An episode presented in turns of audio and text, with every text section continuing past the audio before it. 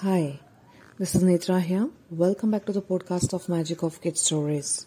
Today I am narrating the story The Lark and the Young Ones. Well, let's begin the story.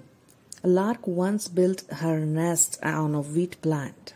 One day, the farmer came to see the crops. He looked around and said, I think it's time to harvest the crop now.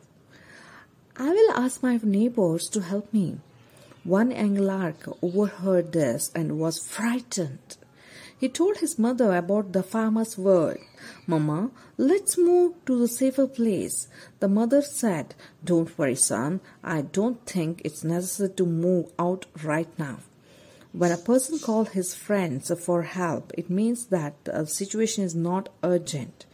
A few days later, the farmer once again visited the field and saw the wheat was fully ripe.